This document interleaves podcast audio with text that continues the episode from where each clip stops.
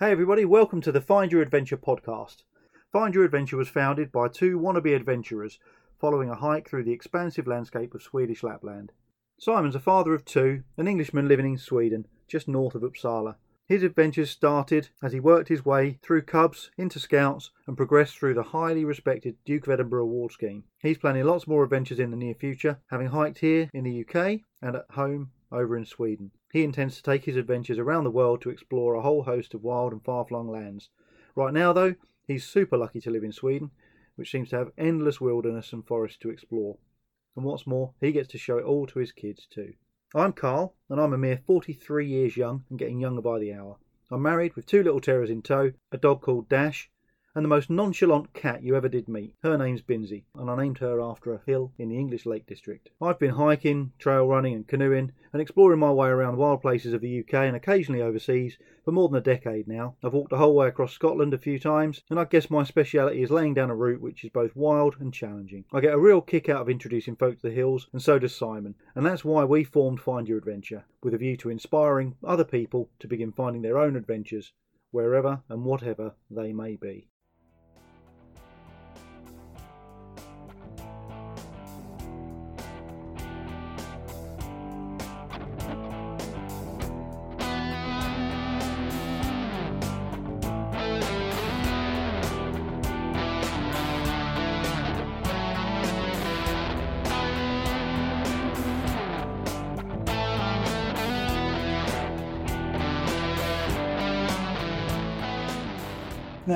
It seems appropriate, given that the concept for Find Your Adventure was formed while Simon and I were um, were hiking the northern section of the Kungsleden, that the uh, the first guests we have for you are about to head out and do a proper job by backpacking the entire length of the Kungsleden from Hemavan in the south to Abisko in the north.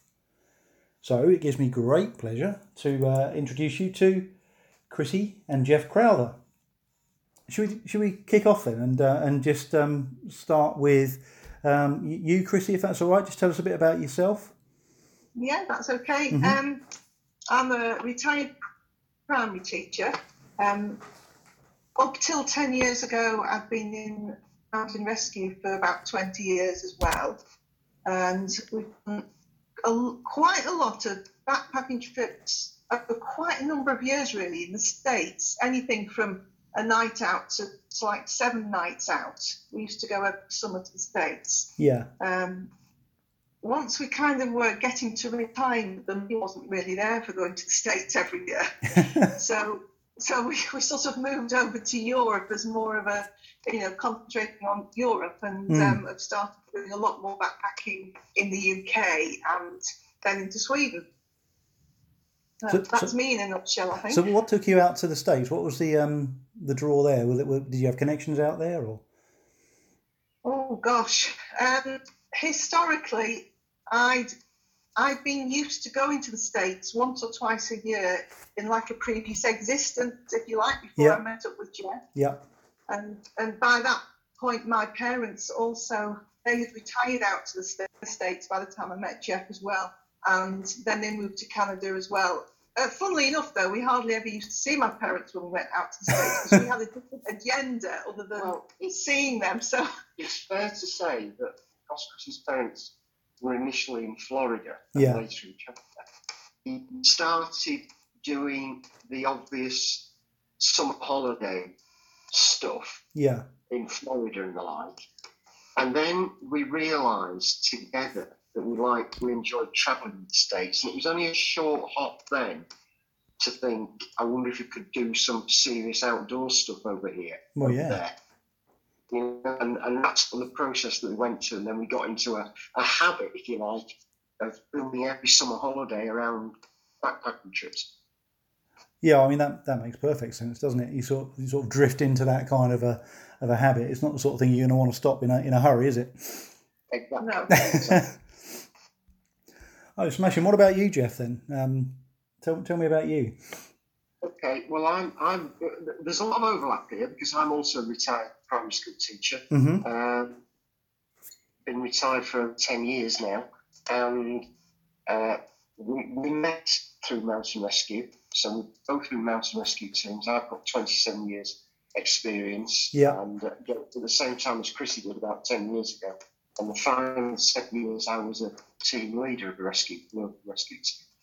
Okay. Um, and in terms of outdoor stuff, as if that wasn't enough, um, I've been messing about in the outdoors since I was in my early 30s. yeah. Um, I was 65, so that adds up to 30 odd years of experience.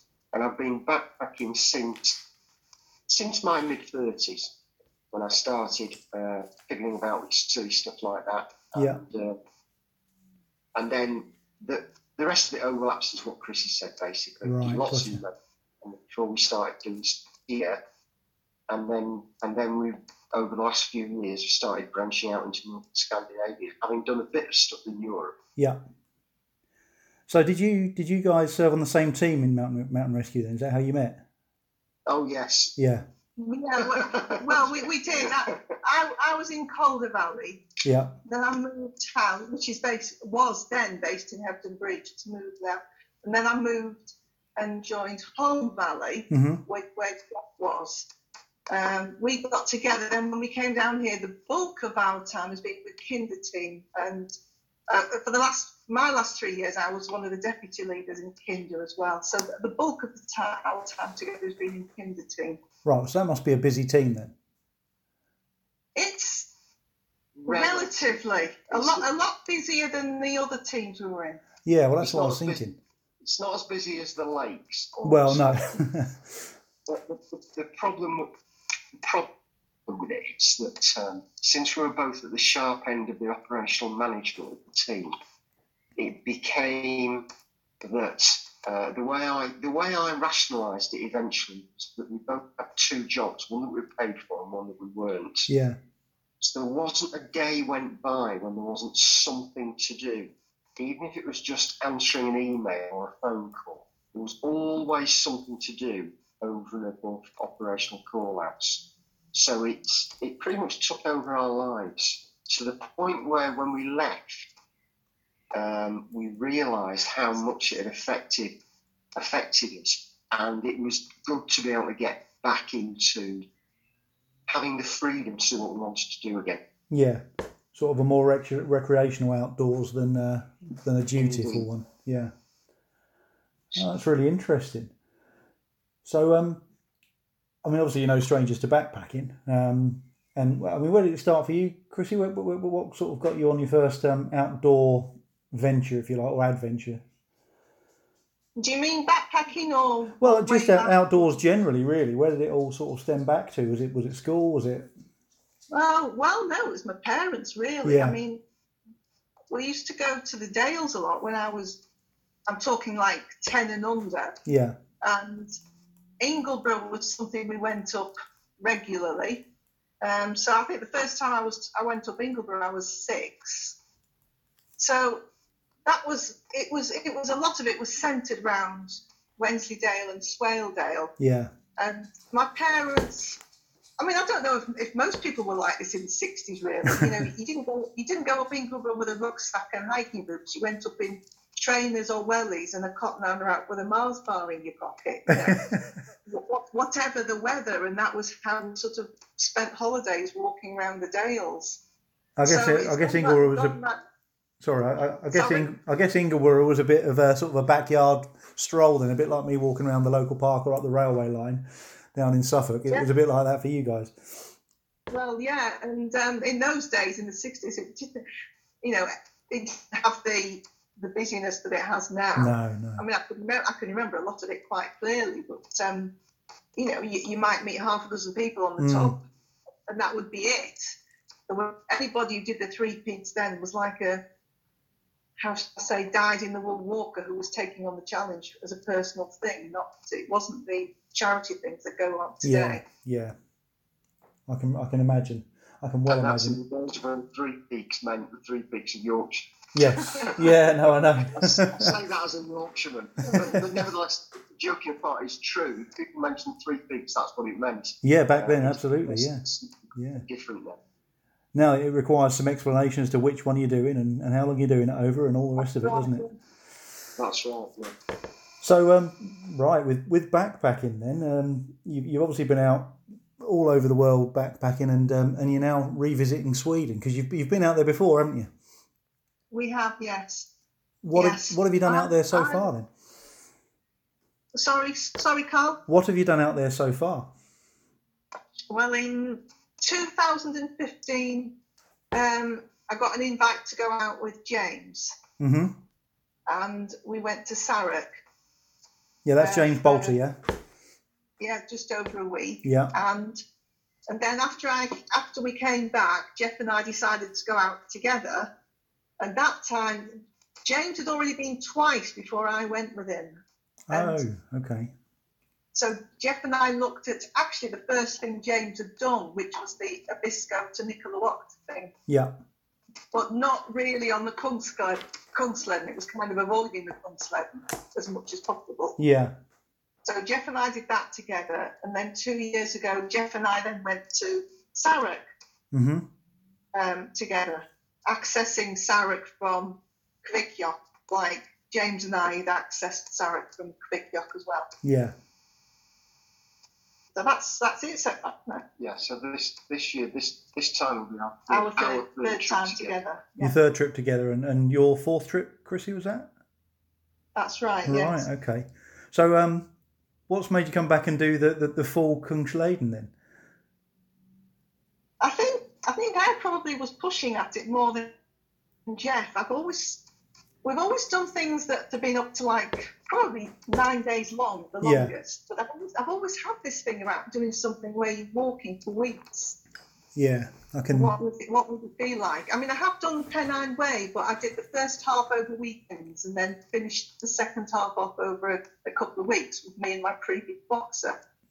Um, I had a bit of support from Jeff on that because it's quite difficult hiking a long way on your own with a dog because you can't carry all the dog food. That's it. Yeah, yeah, But I've always had this thing about wanting to do something long where you really are just completely immersed in it for weeks mm, weeks on end is too dramatic because a month isn't weeks on end, but it's quite a chunk of time, you know. Well, yeah, I think you get pretty um, pretty used to the idea of walking every day, and I, and I, can well imagine it's going to be quite tough to adjust when you come back, isn't it? But um, That's right, yeah. yeah, So I think um, it was probably me who pushed it, and then and Jeff wanted to. Jeff decided he wanted to do it as well, yeah, um, which, I, which I'm quite relieved about because I'm I'm not keen on rowing the lakes, so you know that's definitely Jeff's domain is is any lake we have to row across. is that the only reason you're getting Jeff to come out with you?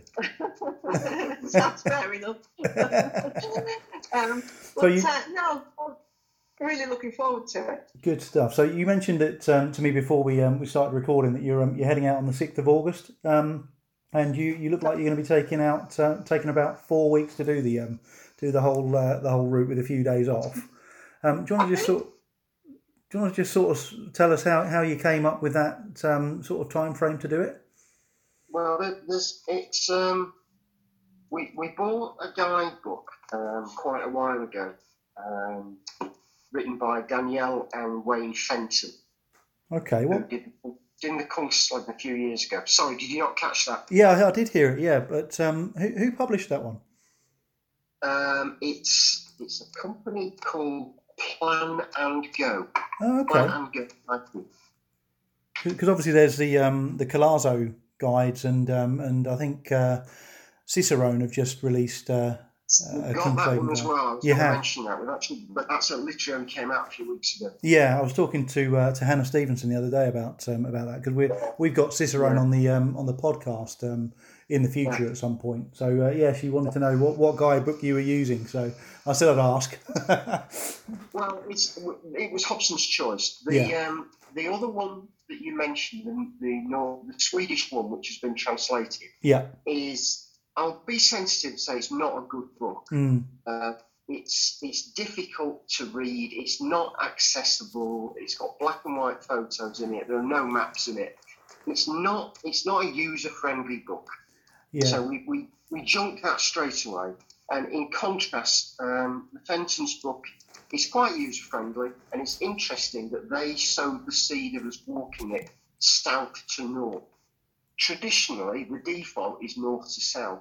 okay. Um, and I'm not really sure why. I think it's No. just a historic thing because because as more than one pe- person has said, um, going south to north, you've got the wind on your back, Mm. the prevailing weather on your backs is the same prevailing conditions as in the UK. Yeah. Um, and um, because we've we've done the northern bit or some bits of the northern bit, hmm and we both kind of agreed together that it would be it's it's beautiful around Abisko where the trail ends, Mm. and it would be nice to head up and finish there. That sounds like a bit of a flimsy reason, but it's the best we can come up with. It'll do for me. You've got to have some sort of reason. I mean, it, you know, it is six of one and half a dozen of the other, but I can think of a number of trails in the UK that are a bit like that. Um, Yeah. You know, even in the lowlands, um, you sort of get the interesting bits, and some some of them finish in in suburbia and all sorts. But um, yeah, absolutely, I think the And finish. so, and so that, that they their book suggested they did it in three weeks, hmm and by their own admission, I think they were tied to t- uh, time availability, which Mm. we we don't have a problem really, um, because we're both retired. Yeah, absolutely. Um, They said they they said that, that four weeks was probably a better time. they, they felt three weeks was pushing it a bit. yeah, well, what, what is it in total in, in in miles? Is it about 260, 270, something like that? 270. 270. So we're we're planning on averaging. We're actually planned Mhm. 27 days of walking. So we're planning on averaging about 10 miles a day, Perfect. um, which is which is not bad. You know, you aim to get pitched up. We quite like pitching sort of afternoon tea time, four in the afternoon or something, and chilling. We, we, we don't generally sort of walk till seven or eight o'clock, to be truthful, not out of choice. No, no, Um, quite. you know, and some days they're quite. Um, some days are dead easy underfoot. Some days are very tree rooty underfoot. So Mm. you know, it'll, some days will take longer than others. But um, but they've done more than that. Obviously, they've done it quicker, and Yeah. they, they've found it too too too pressurised and too hard going. So so we've got 27 days walking. hmm We've booked three zero days. One in um, Jäkkvik. We've allowed We've allowed for three days, It's not booked anything in Jäkkvik, then Yeah. another one in Pripyat, and then another one by the Salka Hut. I think I think it's Salka Hut. Oh, Okay, yeah. Uh, so, so hopefully we've got three days where we can just perhaps do nothing but eat, sleep, or a bit of washing or whatever, and then we've got another completely spare day. Yeah. Now, of course, any, any of those three days can be used as, as bad weather. On, uh, you know, if we need something to mop up, like a day where you can't move because or you don't feel like moving because it's raining all day or whatever, Yeah, whatever. I can't, you know, we, we, those three days can be used to mop up as well if You've necessary. got you've got some contingency about it all. exactly. Yeah. Good. I like Yeah, that. Uh, yeah. yeah, I I like mean, It could even be that you get to one of the lakes and the weather's too bad to cross, either too bad to row. Mm, or one of the if the if the weather's bad, the motorboats won't come and get you. So it could be you end up camping two nights at the lake or at a lake or something. So you, you need spare days. You do need them. So tell us about those um, those lake crossings. What what have you learned about those? Have you done some before or? No, no, we haven't. Um, there, are, there are a number of them. I, I'm not going to, unless Chris can find them. There's, there's Oh, there they I think. are. Yeah, I've, I've just happened to turn them up. Eight by the looks of it. Yeah, there are eight of them. The very first one, again, heading south to north, the very first one is uh, a half kilometre of rowing. And there's no option, you have to row it. And it's it's a classic system that's used whereby there are three boats Oh yeah. whatever you do, you have to make sure a boat is left on each shore. Yeah. So your worst case is arriving at a lakeside and finding one boat because because that means you have to row over. yeah. you Have to.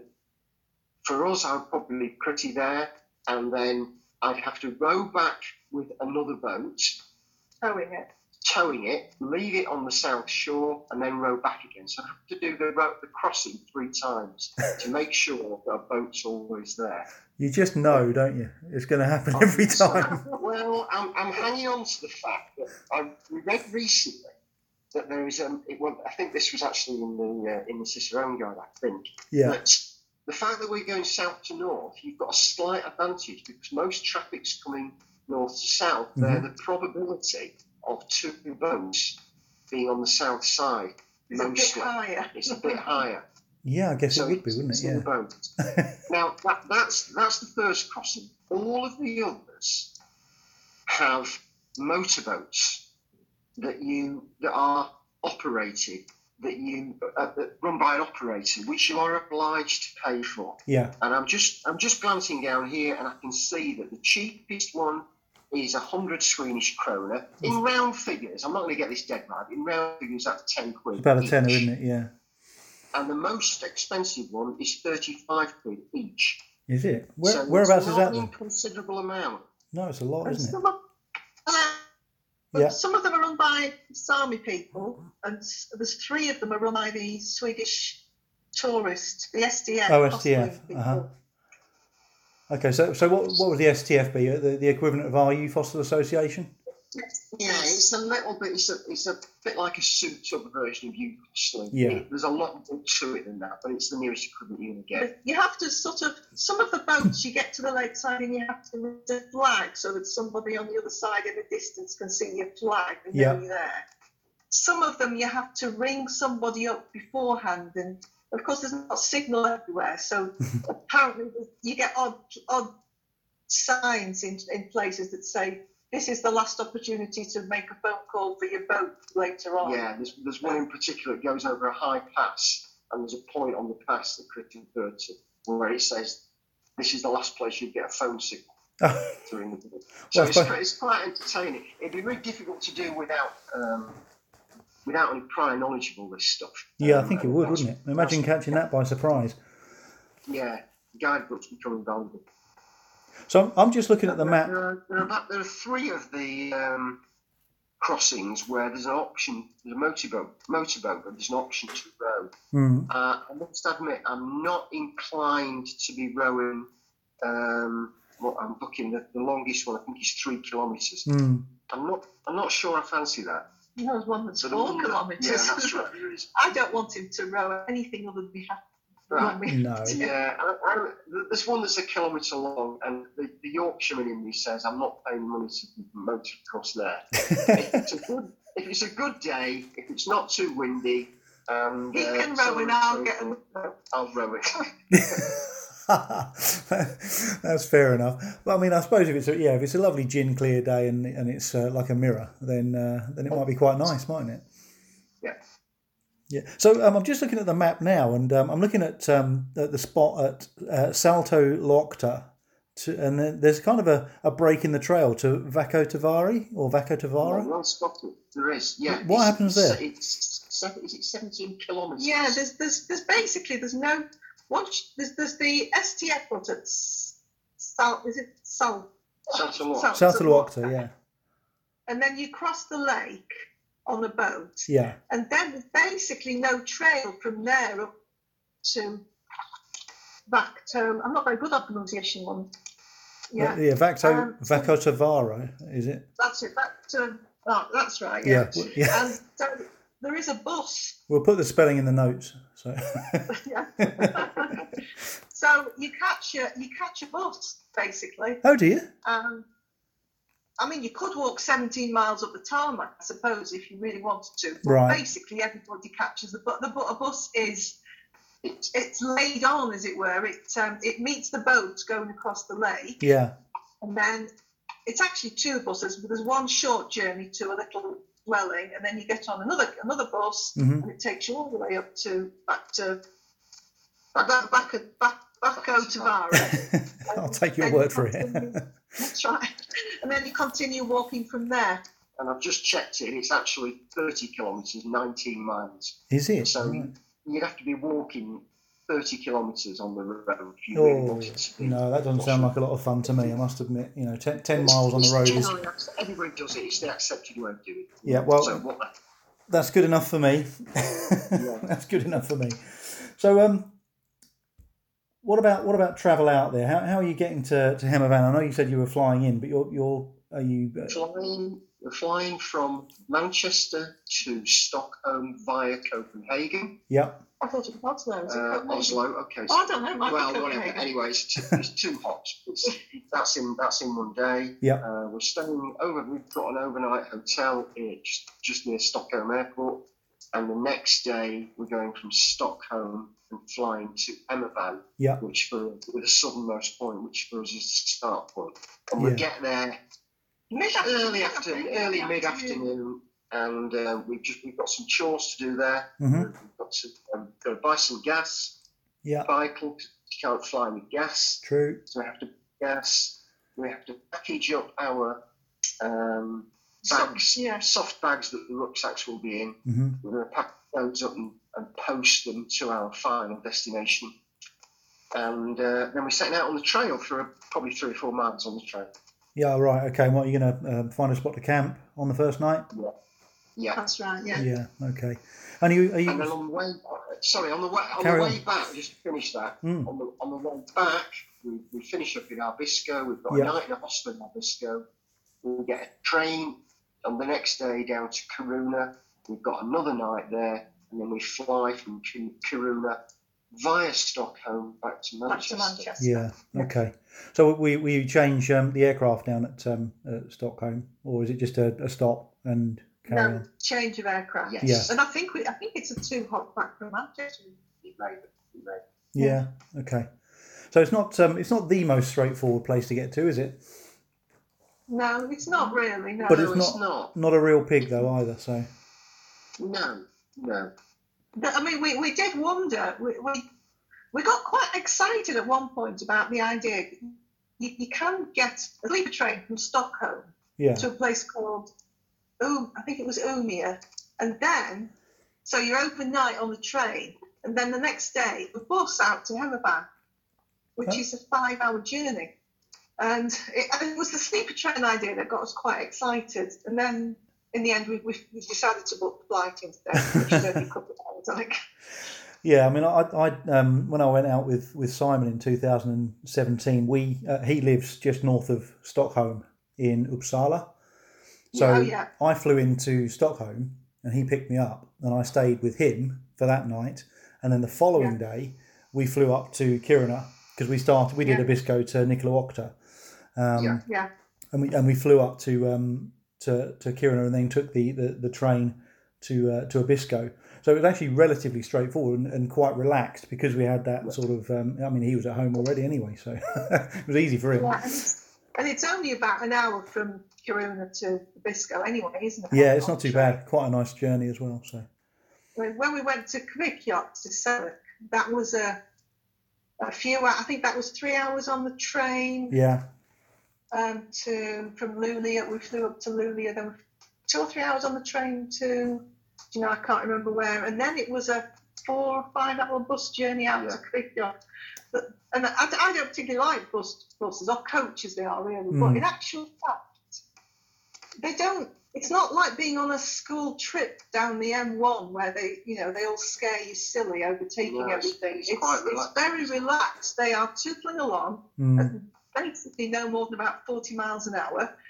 Picking people up here, there, and everywhere in the woods where they live to go somewhere else. It's like a local bus for four or five hours. And it's probably they're probably the most relaxing bus journey I- I've ever been on in my life. It's a bit like watching one of those slow TV programs. Yeah.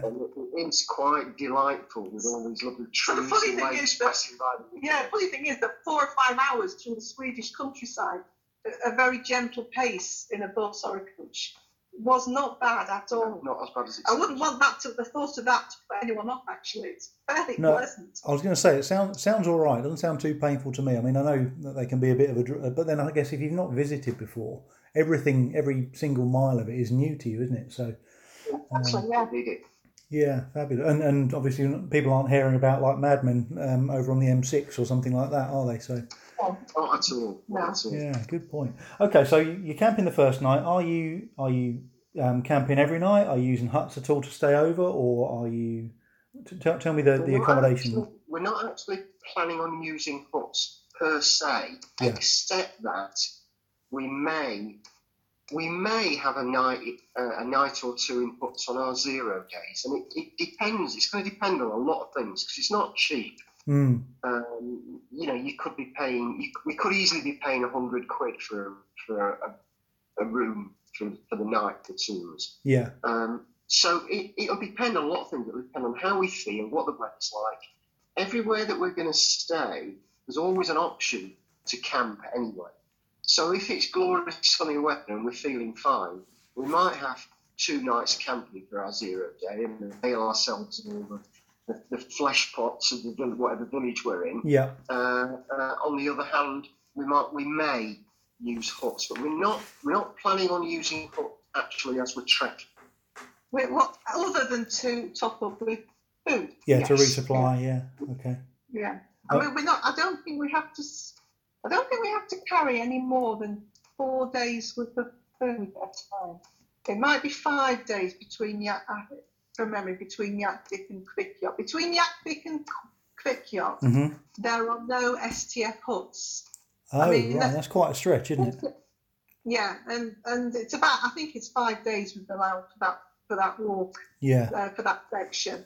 So we've got all the food to carry for that. I think this is partly why the southern Kvikkjokk's about halfway. Mm. This is partly why the southern half is so quiet. I think because a lot of people will do sections, and it appears a lot of people will will do, especially that very northern section, That's why we picked like it. to actually go from hut to hut. Yeah, we. That's why we picked it. Not to go from hut to hut, but so that we had that um, that safety and uh, and it gave us the confidence of knowing that we'd have somewhere um, if things were to go wrong. Because it was, you know, it was our first um, experience of hiking Yeah, overseas. So Yeah, yeah, and it's of course it's the other thing about that very northern section is it is totally spectacular. Well, yeah.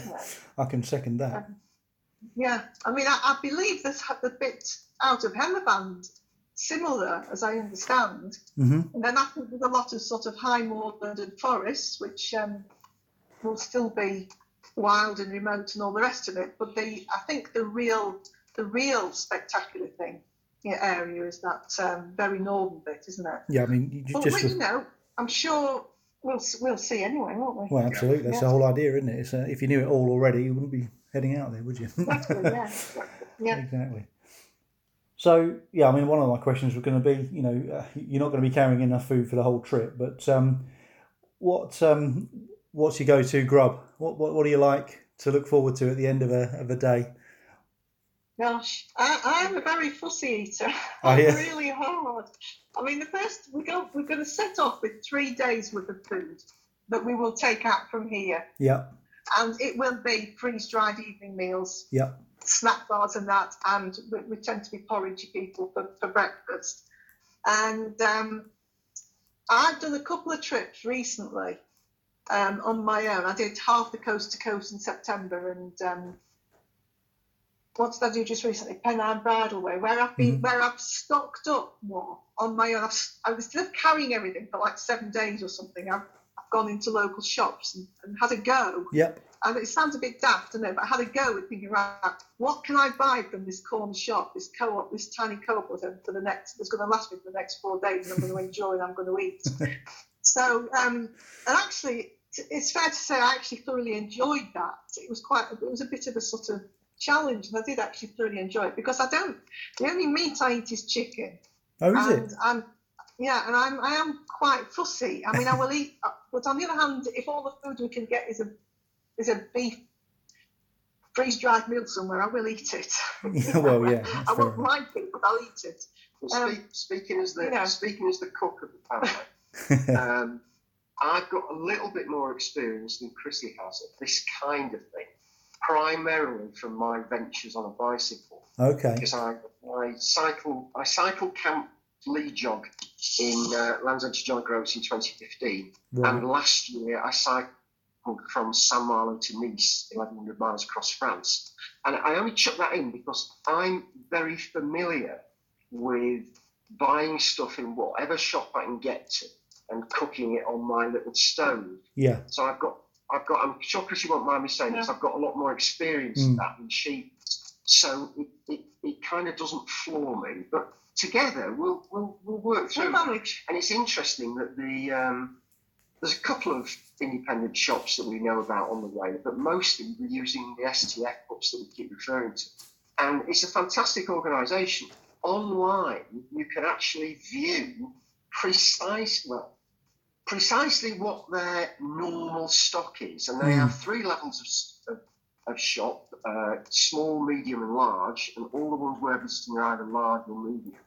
And you can go onto their website, and it tells you exactly what they normally stock.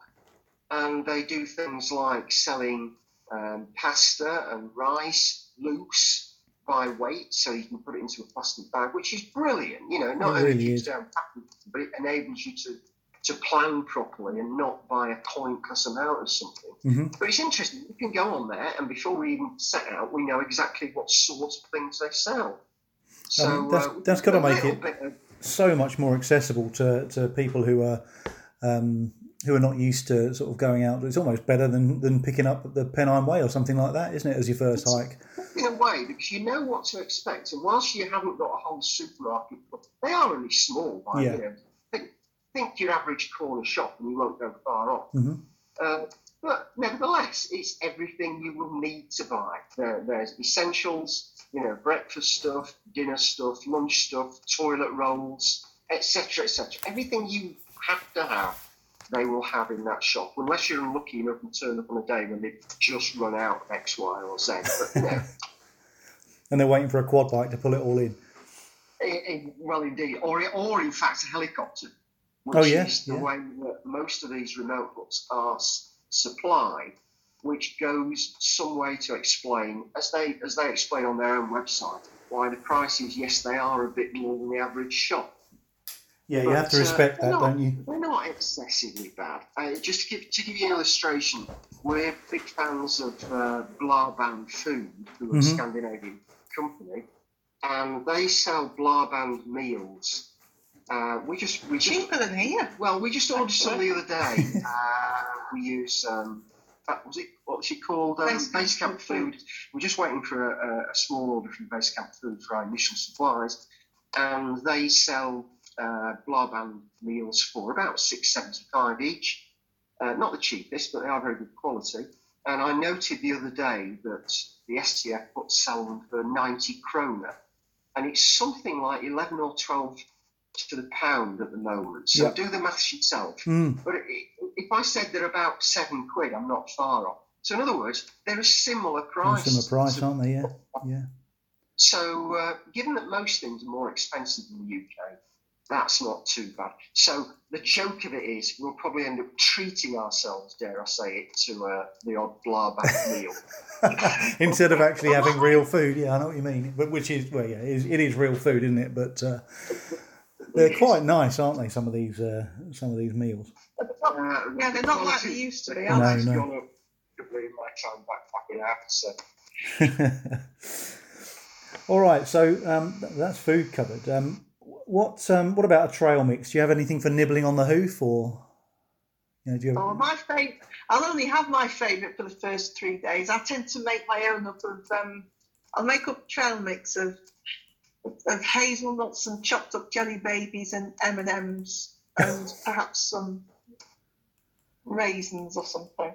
But but beyond that, I'll, I'll eat lots of. Uh, Oh, things like Velveeta and um, yeah? muesli bars and chocolate bars. And that's kind of what I nibble at during the day. Sometimes things like cheese as well. And will you I stop? think they sell cheese at the yeah, they, yeah, they, I've, I've seen the, the, the cheese in the uh, in the northern huts certainly. So Yeah. you'll be able to, if Yeah. not if not real cheese, then squeezy cheese. Yeah, I'm, I'm, I'm a very sweet orientated person. I can and because tell. I, I don't eat things, I couldn't begin to eat things really like pepperoni and that, but Jeff can eat. So, so I am very sweet orientated in what I eat through the day.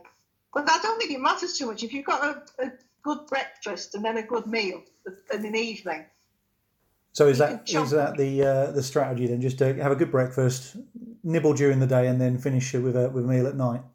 yeah, Absolutely. yeah, Yeah. Usually a dessert as well, to be honest, like custard and cake or something. we are very, we're both very keen on fueling ourselves on, on backpacking trips. Um, not not uh, not in favour of uh, keep your food down to a minimum. I can manage on X, Y, and Z in a day. I think that's a, a route to failure, in my humble opinion. Yeah, Mhm. So- Eat as mu- eat as much as you can.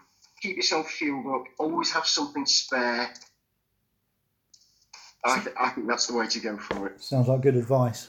And we all like we all like a bit of some bit of food, don't we? When it, when we when we reach the end of a trail. Nothing better getting the tent up, Yeah. uh, putting a brew on, having a coffee or a tea, and guzzling something, whatever you fancy. You know, just guzzling it down before you can think about it. Um, and another point about the STF huts actually is that every time you pass a hut, they will take let you drop your rubbish off as well.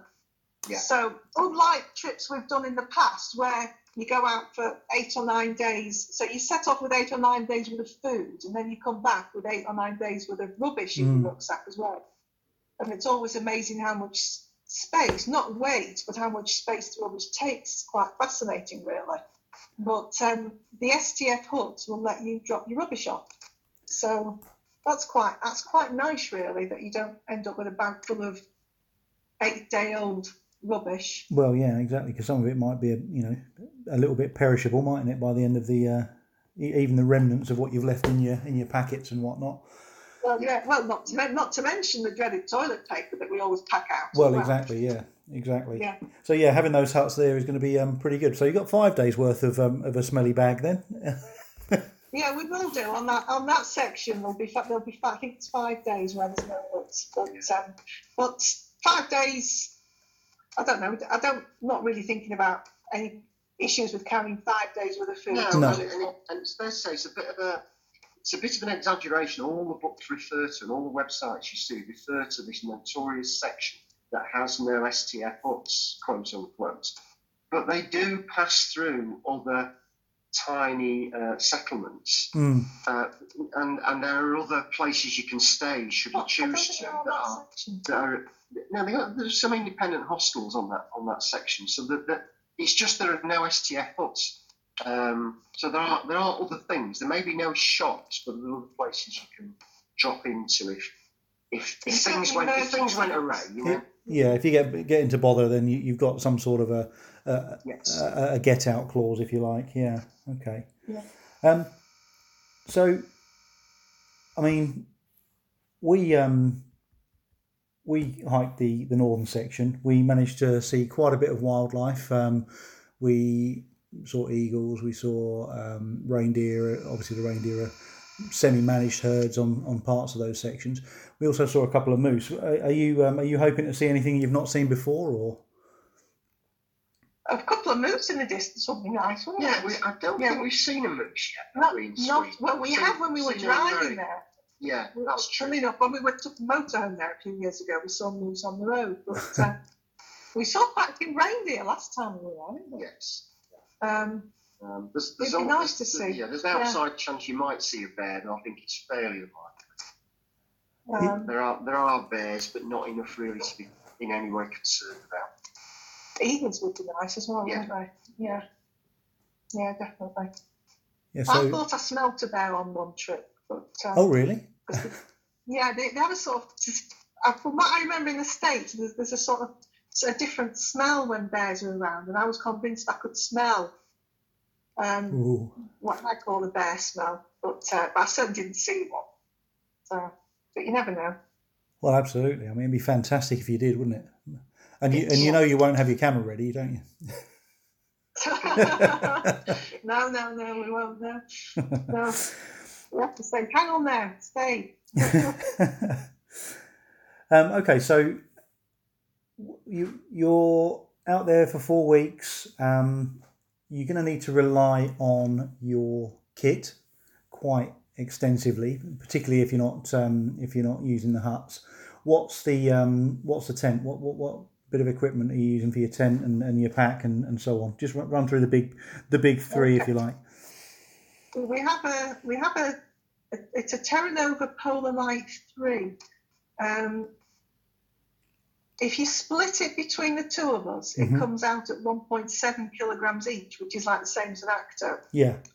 So Okay. that seems a fair. That's towards that's an acceptable weight It's each. three- But it's a three three-person tent. and it's it's just lovely. It's a it's a hoop tent. It looks like a typical um, the three hoop tent. It looks tunnel tent. sun tent. Like, yeah, oh, it yeah, okay. more So a hoop tunnel tent, um, sort of an, a, a Nordic adventurer's tent, that sort That's of thing. right, yeah. yeah. yeah. Yes. Oh, and it's it's just it's just wonderful because you can get. I mean, we in the states we used to backpack. Well, we backpacked all the time with Terra Nova Voyagers, which Yeah. is a classic traditional two berth tent.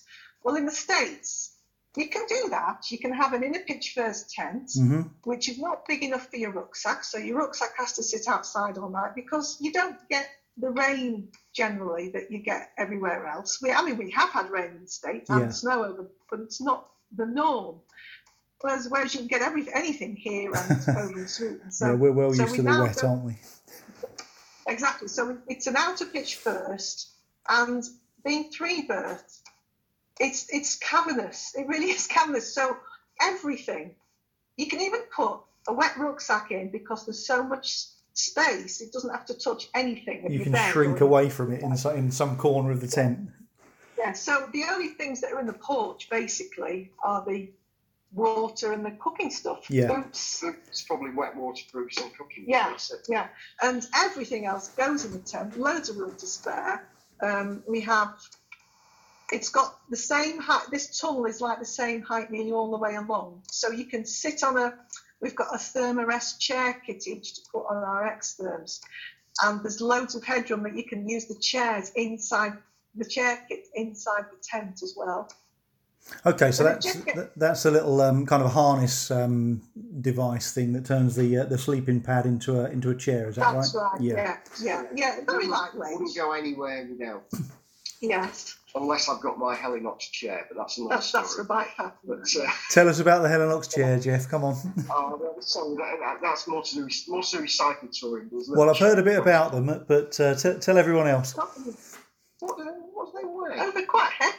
They're only about 800 grams. or Something like 800 grams. It packs up, in, up into a thing. It's about a similar size to a Thermarest which rolled up. Right. And it's just it's just blissful. It's a little D- DAC um, aluminium style poles that slot together and make a little chair that sits about six inches off the ground, and it's just it's just wonderful. But you can carry a bit more weight on the bike. And But it's, bike Well, is you can. it's really more suited Yeah, to cycle touring. The Thermarest Yeah. chair Like- really comfortable. I joke about it. but The, the, the fundamental point is that I bought one of these Thermarest chair kits Yeah. uh, four or five years back, and the first time we went to Sweden, Chrissy didn't have one. I had one, and now all our close friends have got them. including me. Um, yeah, including, including I was so jealous of him si- spending one. we were we were in the tent one afternoon on our um, Abisko to Nikkaluokta trip where it was just pissing it down all afternoon. It's, it's big enough. You rattle around in this tent, and he sat on his chair all afternoon reading, and I'm trying to keep comfy for four hours. Fidgeting lost and weight. changing position I'm, and all too, that. I'm too old to try sitting up without having anything to lean on, Carl. That's what it boils down to, and I'm not ashamed to admit it. That's fair enough. That's fair enough. I think we've all experienced that bit when you're, when you're leaning on one arm for too long and you get up and Exactly. oh my. So that so that's the tent, and and we've got, as we've said, we've got ther- we've both got thermo Thermarest, uh, X Neo Air X um, Um, wrap sleeping We both have Rab sleeping bags that are similar, about, about 600 weight. 600. Yeah. Not 600 weight, but they are Neutrino 600. Rab Neutrino 600s, yeah. So solid three season down sleeping bags. And Yeah. then um, rucksacks, well, they're Osprey. Jeff has the, a, a, what's called a, a Kestrel 68, I think it is, and mine's the female version, the Kite 66. So, so they're not the lightest rucksacks in the world, but neither of us, they weigh, I think it's 1.8 kilograms empty. Okay. Neither of us have had, have had any success with lighter rucksacks. We, we seem to get too uncomfortable around the hips and, and everything. So, it's interesting that um, we both so these took, work well for us. we both took bigger rucksacks than that, but um, Osprey ones, and it's it's it's fascinating that when you see people on the train in Sweden, and I guess you may have noticed this. Virtually everybody's got big Osprey rucksacks. hmm uh, to the point where when I took mine off the bus in uh, Kiruna when we were last there, uh, somebody else took my rucksack out, was about to walk away with it because there were so many grey Osprey rucksacks, the Yeah. same capacity, the same style as mine. So everybody uses them. Swedes use them, the Germans use them. Yeah. Blah, blah, blah. It was either that or Deuter. Uh, Yes, you do see a yes, few of that's those, yeah, common, yeah. that's very common. I've never tried one. I've got. No, I nor me. found um, the Osprey, the female versions of Osprey suit my Yeah. seem to suit my body shape well. So I stick with what I think I'm on my fourth rucksack backpacking sack from them now. So Yeah. stick with what works. What you know, yeah. I use the um, the Osprey Talon 44, and uh, we, uh, funnily enough, Simon Simon had a bigger pack at the time when we did um, when we did the the northern section, and uh, I used to get quite a lot of remarks about how small my pack is and how I fit everything in it. But uh, it's Yeah. surprising, you know, if you if you pick a smaller pack, your gear tends to follow, and you get Yeah. you manage to fit it in. Whereas someone with an 80 liter pack will just fill that up as well, don't they? Yeah, yeah. Yeah, I think what, uh, usually when I go out with my 66, it's actually it's not full at all. No. It's, um, I can, you know, I can fit seven or eight days worth of food in it quite happily. So if you're going out just for a few nights, there's, there's loads of space in at the top. To be fair. Yeah. Well, well, I can Um, assure you that it would be filled to the brim if I took it out, and I'd be swearing and cussing under the weight because I'm such an idiot when I go out walking that I take everything that I think I really might like because I've got the space for it. So, hence the 44. Yeah, well, I mean, we like we like having our little bits of comfort. I mean, I was, I'm trying to think what what sort of special. I don't know. Oh, well, the, the, the, the fripperies that we carry, and they get to be more and more these days, even though we do our best to be lightweight, and I use the phrase lightweight rather than ultralight, we are lightweighters. Yeah, But um, the last few years, you find you find yourself adding stuff. And uh, one example would be the Thermos chair kit. I won't go into any doubt. But another one would be the little um, the little electric pump that we have uh, to pump up the to pump up the extras, which isn't it isn't a standard. I can't give you the brand right now, but it isn't a Thermos one. It's a far more efficient one that we just can't live without it. It pumps the it pumps a thermorest up in less than sixty seconds. oh, does it? And I, it, when you're on a long trip, it, it falls to me. We, we share duties. We put our tent up. Chrissy usually puts the inner in, Yeah, and then I sort the inside of the tent out while Chrissy goes and filters water. And it, the tediousness of blowing up two thermarests yeah, every day for nine days. Not to mention doing it every way every day for 27 days, which I've never done before. So yes, this little this little pump is going with us, and it is it will will be recharged hopefully from time to time. It's a uh, rechargeable lithium battery. So, so that's another thing that weighs. Oh, I'm gonna yes, say that- weighs a couple hundred grams. We will take two 20,000 amp hour power packs with us, Yeah. Anker power packs that most people are familiar with these days. But we take two of those to try and give ourselves the insurance that for the most part we'll keep stuff charged up yeah, because we'll be using our normal default is to use our telephones on airplane mode, but we use um, ViewRanger yeah, GPS mapping, and we have we have Swedish mapping on there. We have for a while. yeah, So that that's our go-to uh, navigation device. Yes, we will have paper maps as well. yeah. I swear, I swear by that method. Yeah, we'll use our phones for, for mapping and for taking most of the photographs. Yeah. And the nickels. And yeah, as Chrissy rightly points out, Kindle, maybe the odd, maybe the odd Netflix, you never know. hmm So so again, we, ca- we, we carry these huge, great power packs with us that we wouldn't have done in years gone by. But it's it's great to have that insurance that you know you can plug your phone at the end of the day, and perhaps within an hour or two, it's fully charged again. Oh, the other thing I, I've just really I've thought about is uh, is our water filter as well. hmm Um, we we do have um, an MSR Guardian water purifier that we take, which you've probably seen because various people have, have got them. Andy Walker's Yeah. got one, and Alan Sloman's got one, David Williams. Lots of people have them. hmm Uh, that will go with us, and it's not just it's not. I mean, you know, we can take water out of lakes quite happily mm. and you know the rivers might be generally perfectly okay to drink from but our sto- our backstory is that um, some years ago Jeff picked up Giardia from from a, a river in the UK Well, that's limestone. interesting. yeah, and was seriously ill with it. So Whereabouts you- was you do that? That that kind of puts you off taking the risk, to be honest, if you Yeah. can be avoid. Whereabout? Never believe any- Whereabouts was that? Sorry. Never believe anyone that tells you there isn't any Giardia in the UK. I can promise you that the UK. Water Authority will tell you that it is endemic right across the There, UK. there is, yeah, yeah, That's not to say, of course, that that most people won't contract it. Yeah. And and everybody's got that story, or everybody in their aunt has that story that says, "Well, I've always drunk water from Scottish streams. It's never done me any harm." yeah. I'm that person. I'm that person. it is fine, and I and, and I do believe it's fine. I wouldn't do it. No. Once bitten, twice shy. Well, the, the thing we really like like about um, that that filter, as much as anything, I mean, it, it it's not it's not light. It weighs like the same as half a litre of water. Yeah. But you can get you can get water out of puddles, believe me, because I've camped in the UK and been nowhere near any fresh water, Yeah. and I've filtered four litres out of out of a muddy puddle for the night and the next morning, and it copes with that. Which what what that does in its widest sort of sense is it opens up all sorts of places to camp. To camp. wouldn't camp.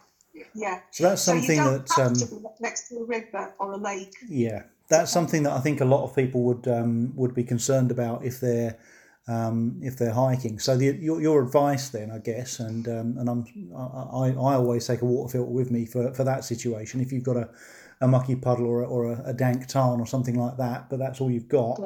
Um, but uh, so yes, uh, people might be concerned about not being able to get, get enough water, and then maybe carrying two liters up with them and not drinking enough of it because they're saving it for camp. So Yeah. you'd endorse carrying a filter as well, then? Yeah. One Well, it one of the- certainly works. It certainly works for us. Yeah. Yeah. Really justifications we would have. There are two things that are wrong with it. One is it, uh, you know, I'm, I'm playing devil's advocate now. Mhm. One is it weighs about half a kilogram, Yeah. and the other is that it costs approaching 300 pounds. Right. Um, the half kilogram weight, it's interesting that what, a, a number of people we know have bought them since we bought ours. hmm Uh, we've always had a purifier like this. Prior to this one, we had a different make. Um, but it's, I, I kind of lost my thread now. Yeah, it, it's, it's in, an interesting point is that it weighs 500 grams, but whereas we used to carry a litre of water with, each with us in our drinking bottle, we don't. We carry half a litre. Yeah. Because if we run out of water, we can stop most places and get some more water. I mean, there- there's no the there's no shortage of water in along the Kungsleden, I'm sure. Basically, No. um, you know, there's plenty of rain generally, and there's plenty of water. And you're Um, going to be crossing eight lakes in the first. Exactly. so so you can pick up probably every couple of hours if you if you need another half litre of water, you will find somewhere to Yeah. filter from. So you can off- you can offset the waste. Yeah. Yeah, I but think you're right. it's that it's that ability to be able to. I mean, some people seem quite horrified when I say, "Oh, I've filtered four litres before we go to bed." Well, as soon as we pitch, probably with two of us, I might it'll be it'll. I might even filter six litres just because Yeah. we've got the bottles. To be honest, Yeah. I'll I'll go I'll go and sort water while he sorts the, the in, inside of the tent, and I'll come back when there's the two of us. I'll come back with six litres of water, and that lasts us, you know, like a, a, a late evening brew, a late afternoon brew, everything we need for dinner, hot chocolate at night, or everything we need for breakfast, and we'll probably then have half a litre left each at Yeah. least And to, some, to set off with the next off with. morning. Yeah. But the, the thing is, it's done in like 10, 5, 10 minutes, and then you don't have to get out your tent again all night. Sounds brilliant. will Many people will be aghast at the notion of um, between the two of us using sort of six to eight litres of water on an overnight camp. But the fact is, it's what we've got used to because when you have um, uh, water purifier, which is the phrase we should use, Mm. that's um, as easy to use as ours is, it's very easy to draw yourself six to eight litres of water. We, we carry two two collapsible three litre water canteens. So Yeah. that makes it easy. They weigh next to nothing when they're empty. So that I say that help that helps to colour it a bit. And the one thing I, I, I would emphasise is that although both Chrissy and I have used the phrase filter, it is a water purifier. Yeah. Um, it's and it is fundamentally different from most water filters on the market. But I'll try not to bore you too much with that. if anybody's you look it up. It's an MSR Guardian purifier. Okay, that's good. I'll put a link to um, to that in the uh, in the notes afterwards, anyway, so that people can look that up. Um, and I'll, I'll, try and do that with the, the rest of the gear that you've mentioned anyway, because um, a lot of people are curious about gear. And whilst I don't want to go into massive amounts of detail, people will be asking questions, so we can cover that afterwards if people put questions in the comments. So, um, all right, so I think what we'll do is we'll draw to a close now. But if you've got any uh, any top tips for folks starting out on their first trip, what would they be? First trip anywhere. Yeah, first first overnight backpacking trip. What maybe a one nighter. You know, what what would your advice be to that person, assuming they've got a base level of knowledge for navigation? I suppose I might say, especially if you're going on your own, perhaps go somewhere where you've walked before. Mm-hmm. Um, so that you don't feel like you've gone somewhere way out of your comfort zone. Because perhaps the very first trip you might be feeling a bit nervous. So go somewhere you know, somewhere you've passed a few times on a day walk. Mm-hmm. So, so that you're not um, too sort of taxed by it.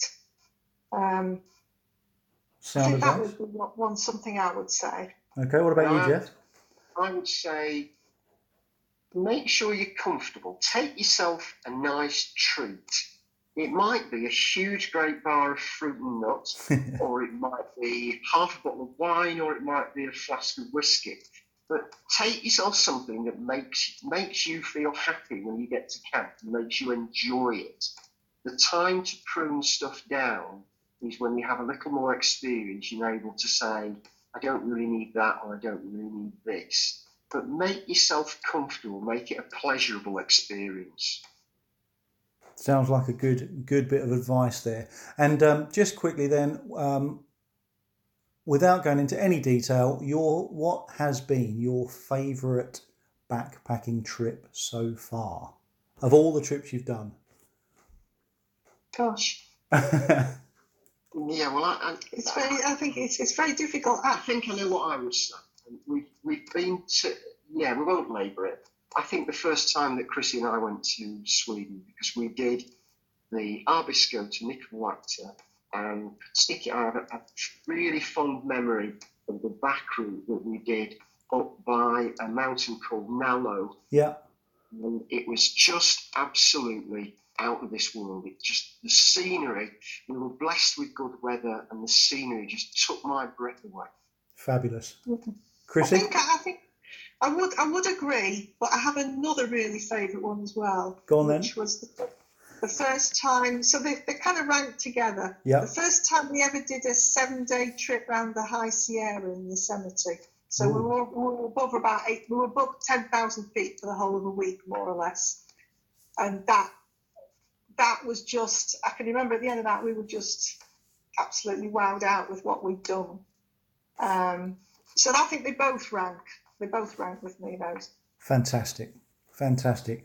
Well, um, thanks ever so much for for agreeing to do this. Um, I mean, folk, the folk that are listening will know that it's the, it's our first um, our first recording of a, of a podcast. So thanks for uh, for kicking us off with a with a really interesting one. I mean, I, I'm a bit of a fan of the um, the, the northern area of Sweden anyway. So, uh, and I've only been once. So, so um, and I'd love to go back. Uh, I just wanted. Well, absolutely, and uh, you know, I can always uh, I can always rope Simon in to, to be a companion. He's he's very keen to head back. So, um, thanks again um, for coming in. Is there anything that you wanted to say um, before we go at all? Any, do you want to give us uh, give give us your, your details of your blogs? Uh, yeah, that, yeah, why not? Um, mine my blog is far not fast, all one word, um, and that's on Blogger. Yeah. Uh, I can't remember the exact address, but you only need to Google it and you'll find me. Far Not Fast on Blogger. Okay. And, and my, my blog's called Dixie.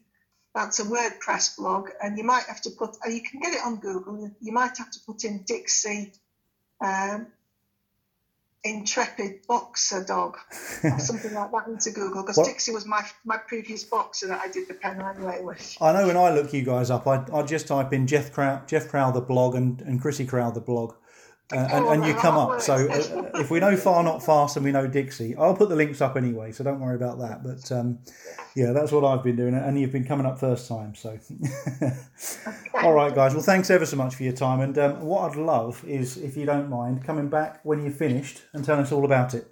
Yeah, that'd be great. Absolutely, be a pleasure. Yeah, thanks for asking us. Oh, it's, no, it's a pleasure to have you on. It's been really nice talking to you, and uh, and hopefully we'll get up uh, get up into the hills and and uh, have a, a trip together sometime. That'd be great. Absolutely. Stay in touch, guys. We'll speak soon. Cheers. Okay. Nice to talk thanks, to you. Thanks, Carl. Bye-bye. Bye.